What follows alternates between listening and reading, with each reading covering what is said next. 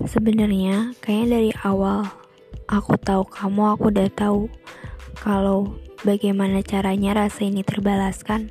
Kalau mengenalmu saja adalah suatu hal yang belum pasti, apalagi bertemu yang akan tetap menjadi sebuah ilusi. Tapi entah kenapa, aku yang selalu belum tahu, aku yang selalu tidak tahu, atau aku yang selalu nggak mau tahu. Dan atau aku yang selalu berpegang teguh pada prinsip nggak ada yang nggak mungkin. Jadi masih ada harapan kalau suatu saat aku benar-benar bisa memilikimu.